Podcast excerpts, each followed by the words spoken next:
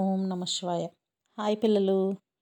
ఇప్పుడు లాస్ట్ ఎపిసోడ్లో మనం తన సేనాపతికి సుగ్రీవుడు ఇచ్చిన ఆర్డర్స్ అన్నీ విన్నాం కదా తూర్పు దిక్కుగా వెళ్ళి ఎలా వెతకాలో చెప్పాడు.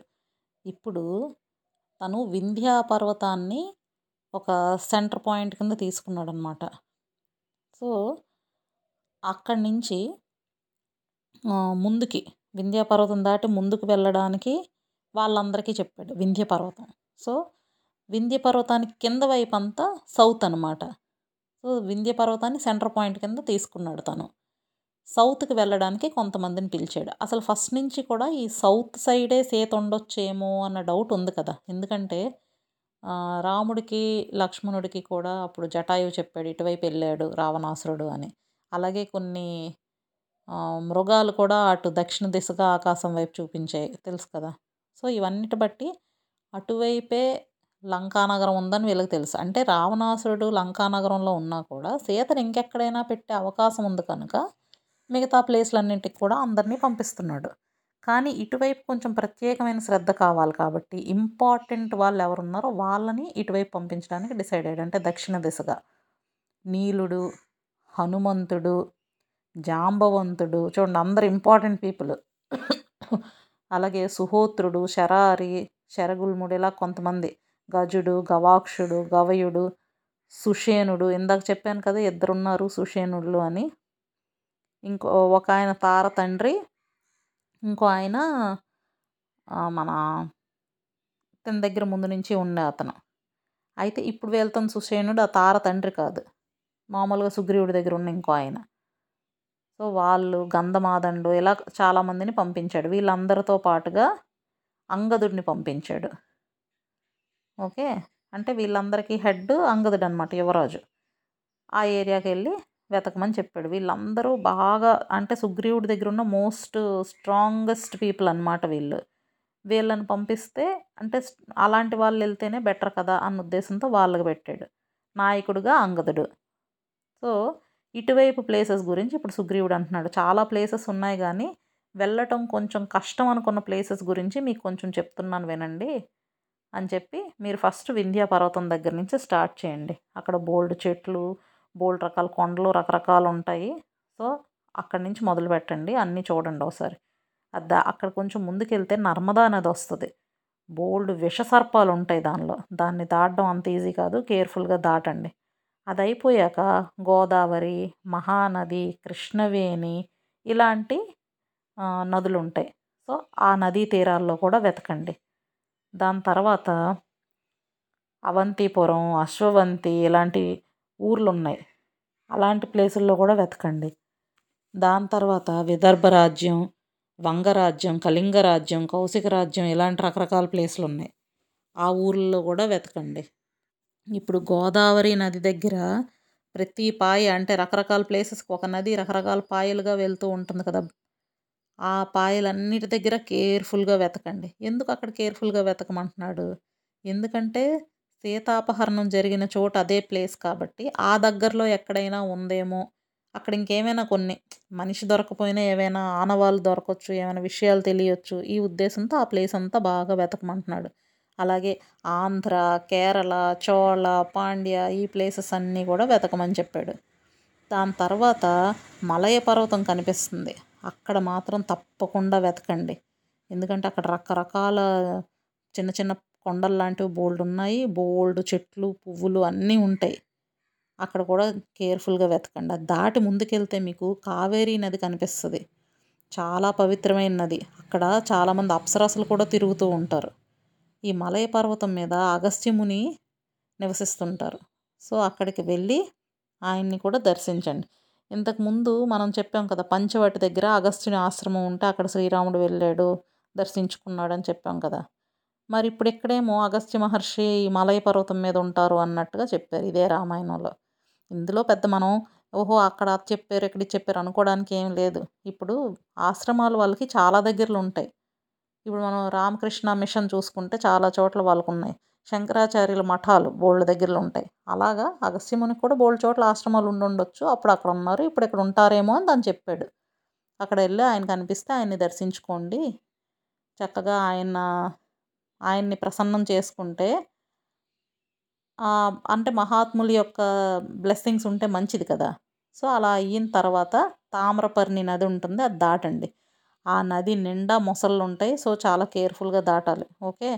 అది దాటిన తర్వాత అక్కడ బోల్డ్ చందన వృక్షాలు ఉంటాయి చందన వృక్షాలు అంటే గంధం గంధం ఉండే చెట్లు. సో అవన్నీ ఉంటాయి. అవన్నీ అయిపోయిన తర్వాత పాండ్యరాజ్యం పాండ్యరాజుల నగరం ఉంది.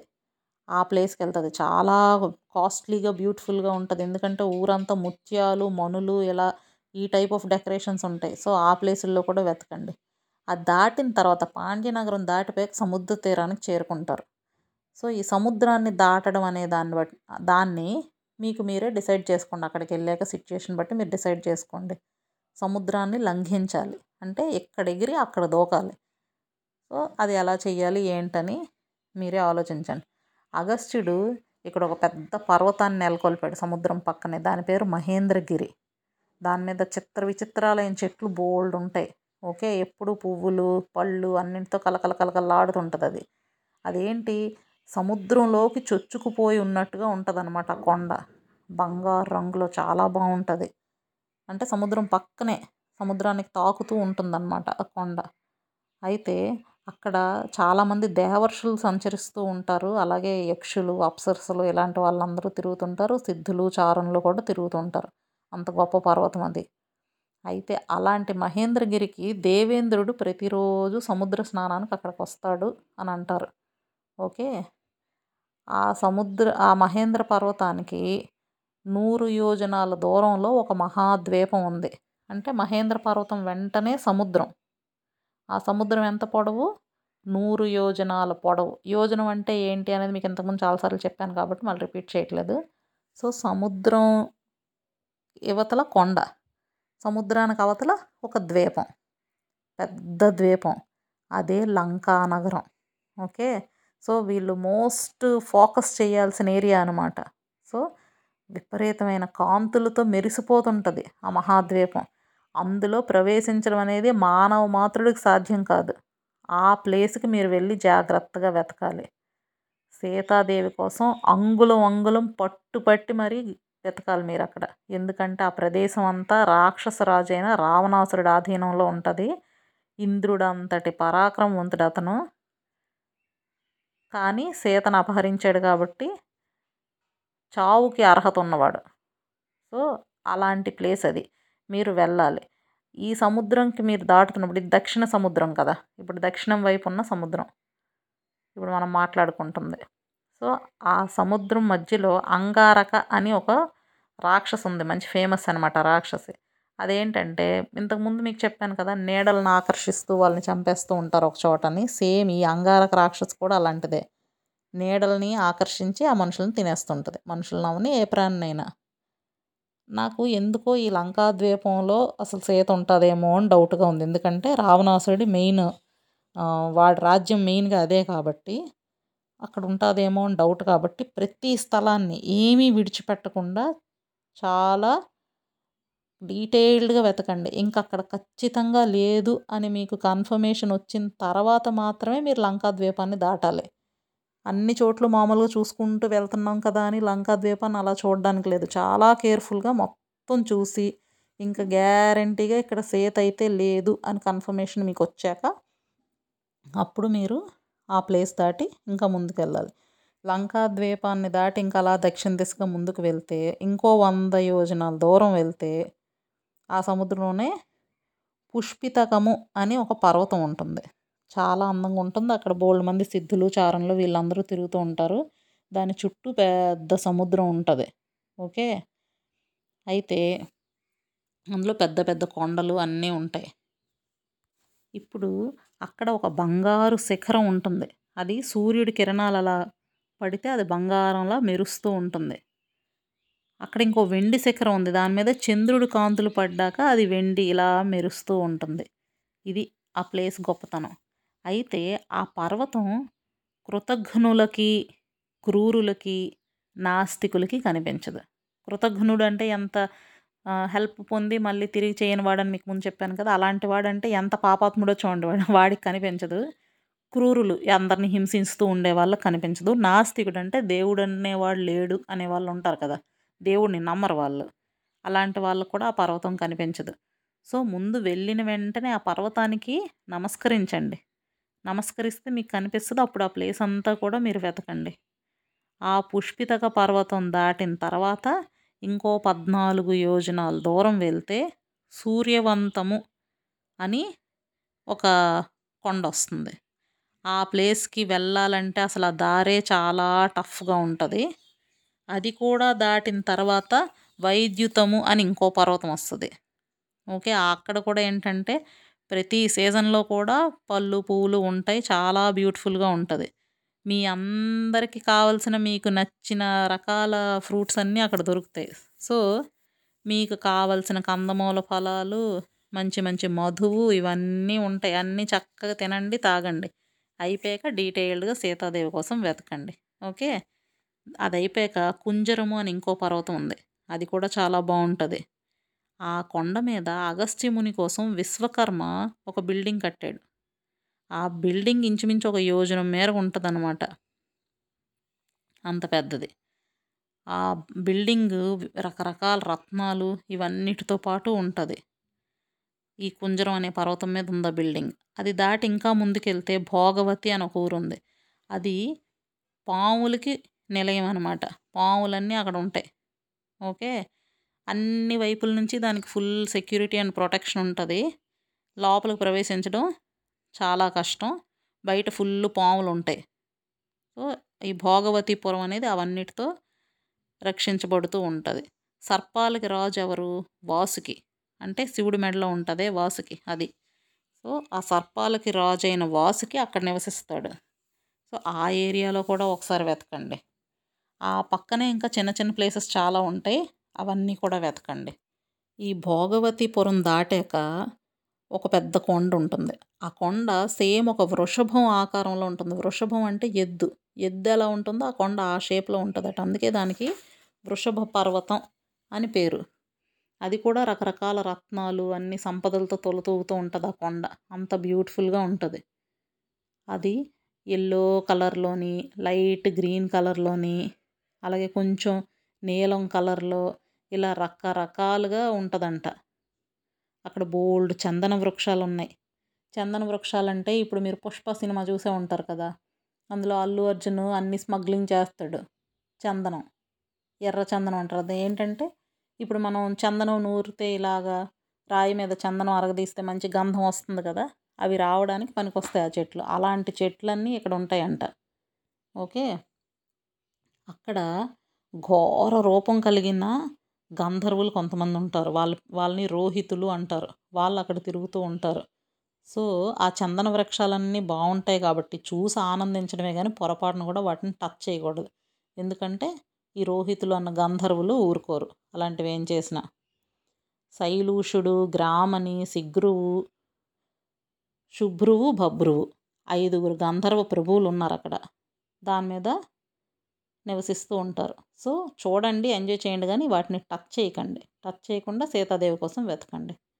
ఇప్పుడు వృషభగిరి దాటిన తర్వాత భూమి సరిహద్దు కనిపిస్తుంది అనమాట అక్కడ ఏంటంటే మంచి తేజస్సుతో ఉన్న పుణ్యపురుషులకు నివాస స్థానం. అంటే స్వర్గానికి వెళ్ళగలిగే అర్హత ఉన్న వాళ్ళు మాత్రమే అక్కడ నివసించగలరు. ఓకే? సో ఇంకా భూమికి ఎండింగ్ అనమాట అది. అది దాటి ఇంకా వెళ్ళాం. స్వర్గానికి వెళ్ళగలిగే మహాపురుషులు అక్కడ ఉంటారు. అది దాటాక అక్కడి నుంచి మనకు కనిపిస్తూ ఉంటుంది పితృలోకం. అది భయంకరమైన యమ సదనం ఉంటుంది అక్కడ. ఓకే? పూర్తిగా చీకటిగా ఉంటుంది. ఎవ్వరు అందులోకి వెళ్ళలేరు. కాబట్టి మీరు పొరపాటును కూడా అక్కడికి వెళ్ళకండి అని చెప్పాడు. ఓకే? సో మీరు నేను చెప్పిన ప్రకారం వింధ్య పర్వతం దగ్గర మొదలుపెట్టి భూమి సరిహద్దు ఆ చివరికి ఉంది. అక్కడ వరకు కూడా వెళ్ళి మీరు ఇవన్నీ వెతకాలి. అది దాటిన తర్వాత మీకు అసలు దారే దొరకదు కాబట్టి మీరు ఇంకా దాటి వెళ్ళక్కర్లేదు కానీ అక్కడ వరకు వెతకండి. ఇప్పుడు నేను చెప్పిన ప్లేసెస్ కాక మీ దృష్టికి ఇంకేమైనా కొన్ని ప్లేసెస్ వచ్చాయనుకోండి ఇక్కడైతే కొంచెం దొరికే అవకాశం ఉందేమో అని మీకు అనిపిస్తే ఆ ప్లేసెస్లోగా మీరు చూసుకొని రావాలి. నేను నెల రోజులు గడివిచ్చాను కదా వాళ్ళకి.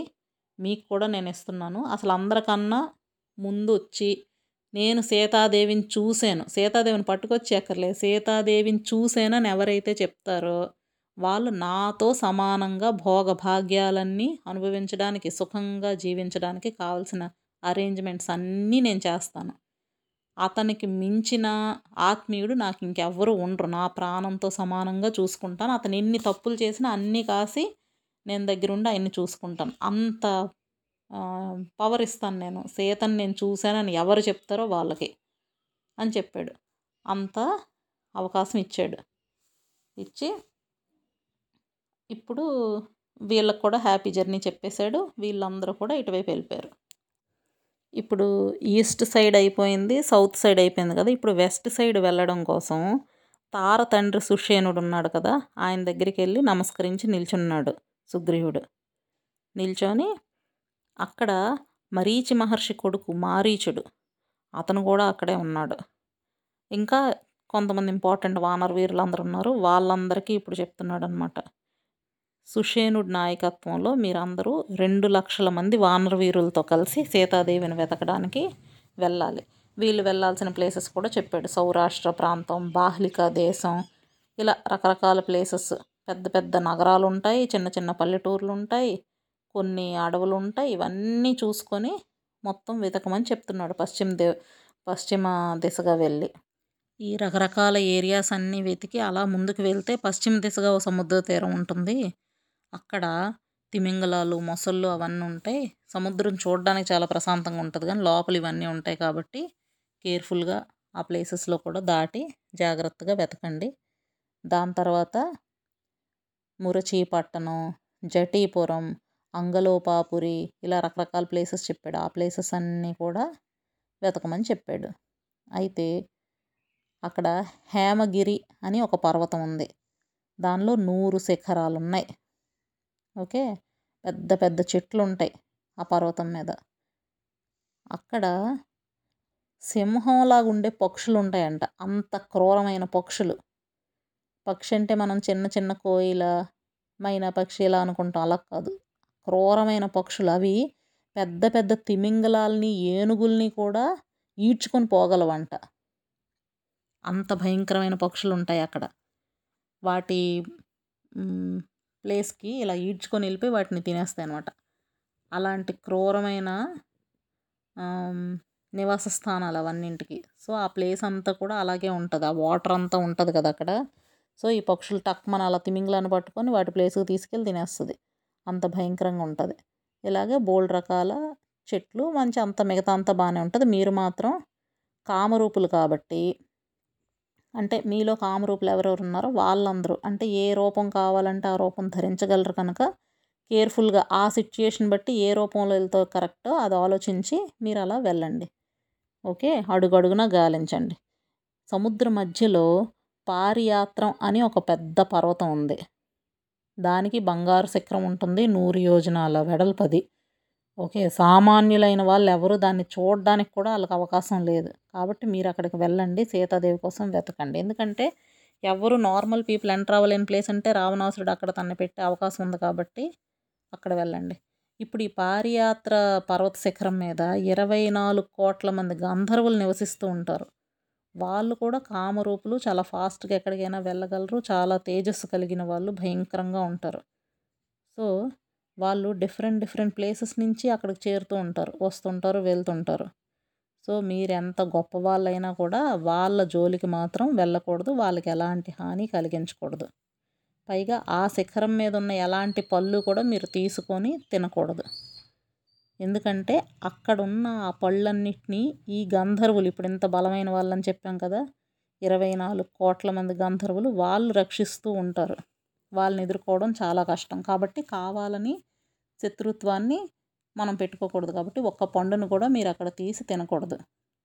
ఓకే? మీరు కొంచెం గట్టిగా ట్రై చేసి సీతాదేవి కోసం. నార్మల్గా కోతులు ఎలా ఉంటాయి అలా ప్రవర్తిస్తూ ఉంటే ఆ గంధర్వుల వల్ల మీకు ఎలాంటి ప్రాబ్లము రాదు. పిచ్చి వేషాలు వేస్తేనే ప్రాబ్లం వస్తుంది. దీని తర్వాత చక్రవంతము అని ఒక పెద్ద పర్వతం ఉంది. అది ఒక సముద్రం ఎంత ఉంటుందో ఇంచుమించుగా అలా సముద్రానికి నాలుగో వంతు వ్యాపించి ఉంటుంది ఆ చక్రవంతం అనే పర్వతం. దాని మీద విశ్వకర్మ వెయ్యి అంచులు కలిగిన ఒక చక్రాన్ని నిర్మించాడంట. అక్కడ పంచజనుడు హయగ్రీవుడు అను రాక్షసులిద్దరు ఉండేవారు. వాళ్ళని మహావిష్ణువు అని చంపి పంచజనుడి దగ్గర నుంచి పాంచజన్యం అనే శంఖాన్ని తీసుకున్నాడు. సుదర్శనము అని ఈ సా ఈ చెప్పాను కదా చక్రం వెయ్యంచులు కలిగిన చక్రం. దీన్ని తీసుకున్నాడు. అదే ఇప్పుడు మనం విష్ణుమూర్తి దగ్గర చూస్తామే సుదర్శన చక్రం అది.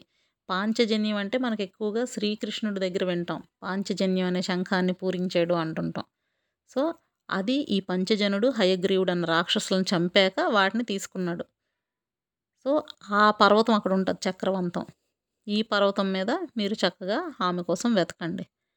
అక్కడ సముద్రం దగ్గర వరాహగిరి అనే ఒక ప్లేస్ ఉంది. అది కూడా బంగారు శిఖరంతో ఉంటుంది. మొత్తం మొత్తం గోల్డే. దానికి నరకుడు అనే ఒక రాక్షసుడు పాలిస్తున్నాడు. వాడు చాలా చెడ్డోడు అనమాట కాబట్టి మరి రావణాసురుడు చెడ్డోడే కాబట్టి అలాంటి వాడికి వాడు ఫ్రెండ్ అవుతాడు కాబట్టి అక్కడ ఏమైనా ఉందేమో ఆ ప్లేస్ కూడా ఒక్కసారిగా మీరు కొంచెం వెతకండి. ఇంకొంచెం ముందుకెళ్తే మేఘవంతం అని ఒక పర్వతం ఉంది. దేవతలు ఇంద్రుడిని రాజుగా వాళ్ళ రాజుగా పట్టాభిషేకం చేసింది ఈ కొండ మీదేనంట. ఇప్పుడు చెప్పిన మేఘవంతం అనే కొండ. సో అంత గొప్ప ప్లేస్ అది. ఆ పర్వతాన్ని ఆబ్వియస్గా దేవేంద్రుడు రక్షిస్తూ ఉంటాడు. అది దాటి ముందుకెళ్తే మీకు అరవై వేల బంగారు కొండలు కనిపిస్తాయి. సిక్స్టీ థౌజండ్ అనమాట అన్ని బంగారు కొండలే. అన్ని వైపుల నుంచి వెలిగిపోతూ ఉంటాయి ఆ కొండలు. చూడడానికే చాలా అందంగా ఉంటుంది.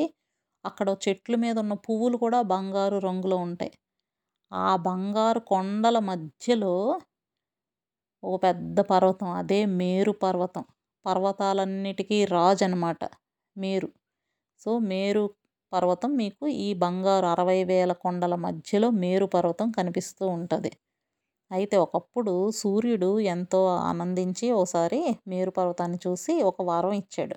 ఓ పర్వతరాజా నీ దగ్గరికి వచ్చి ఉండే వాళ్ళందరూ నా అనుగ్రహ ప్రభావం వల్ల పగలు రాత్రి కూడా అంటే ఎప్పుడూ కూడా బంగారు రంగులో వే వాళ్ళు కూడా ఉంటారు. నీ మీద నివసించే దేవతలు గంధర్వులు రాక్షసులు ఎవరైనా సరే వాళ్ళు కూడా బంగారు రంగులో మెరిసిపోతూ ఉంటారు అని వరం ఇచ్చాడనమాట సో చాలా దేవతలు మరుద్గణాలు అష్టవసువులు ఇలాంటి వాళ్ళందరూ సాయంత్రం అయ్యేసరికి మీరు పర్వతానికి వచ్చి సూర్యభగవాను ఉపాసన చేస్తారు. సో సూర్యభగవానుడు వారి పూజలను అందుకున్న తర్వాత అంటే ఈవినింగ్ అనమాట సాయం సంధ్య. అందుకున్న తర్వాత అప్పుడు ఇక్కడ అదృశ్యమైపోయి అస్తాద్రికి వెళ్ళిపోతాడు. అంటే మనం వెస్ట్ సైడ్ సూర్యుడు అస్తమిస్తాడు అంటాం కదా అదనమాట. అస్తమించి అస్తమించడం అంటే ఇదే ఎక్కడి నుంచి సూర్యుడు అప్పుడు అలా నెమ్మదిగా వెళ్ళిపోతాడు. సో ఈ మేరు పర్వత ప్రాంతంలో కూడా జానకీదేవి గురించి మీరు వెతకాలి. ఈ మేరు పర్వతానికి అస్తాద్రికి మధ్యలో పదివేల యోజనాల దూరం ఉంటుంది. ఓకే? ఈ అస్తాద్రి దగ్గర విశ్వకర్మ ఒక మహాభవనాన్ని నిర్మించాడు. బోల్డ్ మేడలు ఉంటాయి అన్నమాట అక్కడ. ఆ భవనం ఎవరిది అంటే వరుణదేవుడిదంట అక్కడ రకరకాల పక్షులు రకరకాల చెట్లు చాలా అందంగా ఉంటుంది. ఓకే? ఆ ప్లేసెస్ అన్నీ కూడా వెతకండి. దాని తర్వాత ఆ ప్లేస్లో మేరు సావర్ణి అని ఒక మహర్షి ఉన్నారు. చాలా ఫేమస్ ఆయన. చాలా మంచి పేరు కలిగిన వాడు అన్ని ధర్మాలను ఎరిగినవాడు. ఓకే? బ్రహ్మదేవుడు అంతటి గొప్పవాడు. మీరు వెళ్ళి ఆయనకి సాష్టాంగ నమస్కారం చేసి మన సీతాదేవి ఆచూకి గురించి ఆయన్ని రిక్వెస్ట్ చేయండి. ఏమైనా ఆయన మనకు హెల్ప్ చేయాలనుకుంటే కొంత ఇన్ఫర్మేషన్ మనకు ఆయన చెప్పొచ్చు. ఓకే? సో వానరులారా మీరందరూ పశ్చిమ దిశలో ఇంతవరకే వెళ్ళగలరు. అది దాటాక సూర్యుడి ప్రకాశం మనకేమీ కనిపించదు. అలాగే ఏ దేశ సరిహద్దు కానీ కనిపించవు. సో దాని తర్వాత ఉన్న ప్లేసెస్ గురించి నాకు తెలియదు సో అక్కడి వరకు అస్తాద్రి వరకు గాలించిన తరువాత అక్కడ మీకు ఏమైనా తెలిసిందా? లేదా? చూసుకొని వన్ మంత్లోగా తిరిగి రావాలి. సేమ్ మీకు అవే వర్తిస్తాయి. గడువు మీరకూడదు. గడువు మీరాక తిరిగి వస్తే నా చేతుల్లో మీకు చావు తప్పదు. మా మామగారైన సుషేనుడు మీతో వస్తారు. ఆయన నాయకత్వంలో మీరు వెళ్ళాలి. ఆయన ఆదేశాలని పూర్తిగా మీరు పాటించాలి. ఓకే? చాలా పెద్దవాడు. అన్నీ తెలిసినవాడు కాబట్టి ఆయన వెనకాతలే మీరు వెళ్ళాలి. ఆయన ఏంటంటే అదే. మీరు మళ్ళీ మాట్లాడడానికి లేదు. ఓకే? ఇప్పుడు ఇప్పుడు నాకు తెలిసిన విషయాలన్నీ నేను చెప్పాను. ఇది కాక మీకు అక్కడికి వెళ్ళాక అక్కడ సిచ్యుయేషన్స్ బట్టి మీకు ఇంకేదైనా రకంగా చేస్తే బెటర్గా ఉంటుందని మీకు అనిపిస్తే అప్పటికప్పుడు మీరు మీ డెసిషన్స్ తీసుకొని అక్కడ వెళ్ళండి. నాకు తెలిసిన ఇన్ఫర్మేషన్ ప్రకారం నేను చెప్పాను అని అన్నాడు. ఇప్పుడు సుషేనుడు ఇలా మిగిలిన వానరులు అందరూ కూడా ఇంతసేపు సుగ్రీవుడు చెప్పిన ప్రతి విషయాన్ని చాలా కేర్ఫుల్గా విన్నారు. ఓకే? సో అంతా విన్నాక వ ఇదంతా పశ్చిమ దేశం అంతా వరుణదేవుడి పాలనలో ఉంటుంది. సో ఆ ఏరియా వైపు వీళ్ళు వెళ్ళడం మొదలుపెట్టారు. ఇక్కడ మీరు చూడండి ఇన్ని విషయాలు ఆయన చెప్పాడు. చెప్పినప్పుడు మనం ఆ ప్లేసెస్కి వెళ్ళేటప్పుడు తెలియకుండా వెళ్ళి ప్రమాదంలో పడిపోవడానికి ఎంతో అవకాశం ఉన్నాయి. సో ఆయన ప్రతి చెట్టు పుట్ట గురించి చెప్పలేదు. ఎక్కడెక్కడైతే మనం వెతకాలి ఇంపార్టెంట్ అనుకున్నవి చెప్పాడు ఎక్కడ ప్రమాదాలు ఉండొచ్చు అవి చెప్పాడు ఎక్కడ గొప్ప వాళ్ళు ఉన్నారు అక్కడ దండం పెట్టుకుంటే మనకు మంచి జరుగుతుంది అవి చెప్పాడు ఇంపార్టెంట్వి. చెప్పినవన్నీ ఇప్పుడులాగా ఒక టేప్ రికార్డర్లో రికార్డ్ చేసుకొని మధ్య మధ్యలో వింటూ వెళ్ళలేదు. అంతే కదా అప్పుడు ఆ ఫెసిలిటీ లేదు కదా. అప్పుడు ఏం చేశారు? చెప్పినప్పుడే జాగ్రత్తగా విని అవన్నీ వాళ్ళ మైండ్లో పెట్టుకున్నారు. సో ఈ నెల రోజుల పాటు అవి గుర్తుండాలి కదా ఇక్కడికి వెళ్ళినప్పుడు ఓహో ఇదనమాట అక్కడికి వెళ్తే అదనమాట ఇప్పుడు మనం జాగ్రఫీ టెక్స్ట్ బుక్లో చదువుకుంటాం. పలానా ప్లేస్లో ఇలా ఉంటుంది అలా ఉంటుంది. ఈ వ్యాలీస్ ఉన్నాయి ఈ మౌంటైన్స్ ఉన్నాయి ఈ ప్లాటోస్ ఉన్నాయి ఇవన్నీ చదువుతాం. పదిసార్లు చదివి చదివి చదివి చదివి కంఠస్థ పెడితే కానీ ఎగ్జామ్లో రాయలేం. వాళ్ళు ఏం చేశారు? ఒక్కసారి సుగ్రీవుడు చెప్తే ఇప్పుడు అన్ని డైరెక్షన్స్లో వెళ్ళిన వాళ్ళకి కూడా ఇలాగే చెప్పాడు కదా? అందరూ కూడా ఒక్కసారి చెప్పింది మైండ్లోకి ఎక్కించుకున్నారు. అంటే ఏకసంతాగ్రాహులు అంటారు కదా అలాగ వీళ్ళందరూ కూడా ఎంత నాలెడ్జబుల్లో మీరు అర్థం చేసుకోవాలని చెప్తున్నాను. సో అవన్నీ తెలుసుకొని జాగ్రత్తగా మైండ్లో అవన్నీ పెట్టుకొని అక్కడి నుంచి వాళ్ళు ఇంకా బయలుదేరారనమాట ఓకే? ఇప్పుడు నెక్స్ట్ ఇంకేం చేస్తున్నారు అనేది మనం నెక్స్ట్ ఎపిసోడ్లో చూద్దాం. ఓకేనా? బాయ్ పిల్లలు.